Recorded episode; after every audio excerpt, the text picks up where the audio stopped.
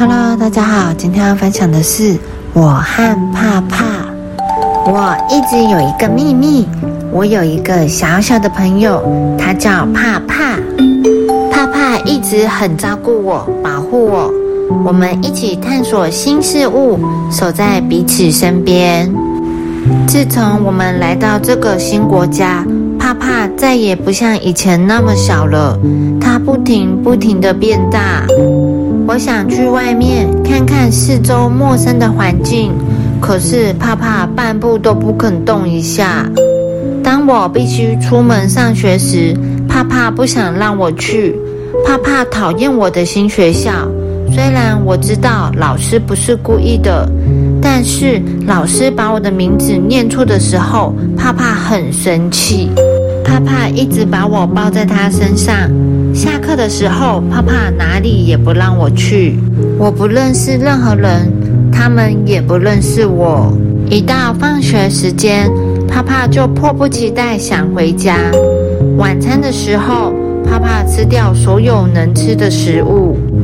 到了晚上，在我的新房间里，怕怕做梦发出的声音吵得我睡不着。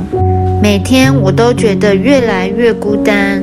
怕怕说：“那是因为没有人喜欢我。”好吧，反正我也不喜欢这里。不过不知道是怎么回事，班上有个男孩想给我看某个东西。没多久，我们就一起画画。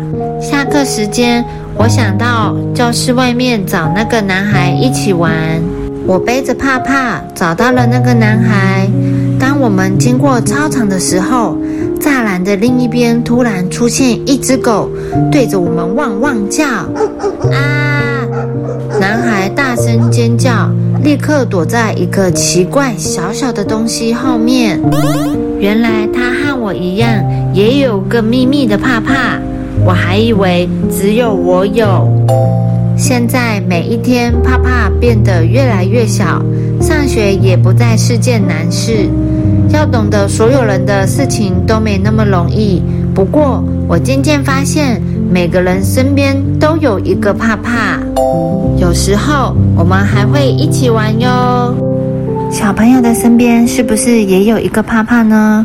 害怕是很正常的事情，我们可以跟怕怕好好相处。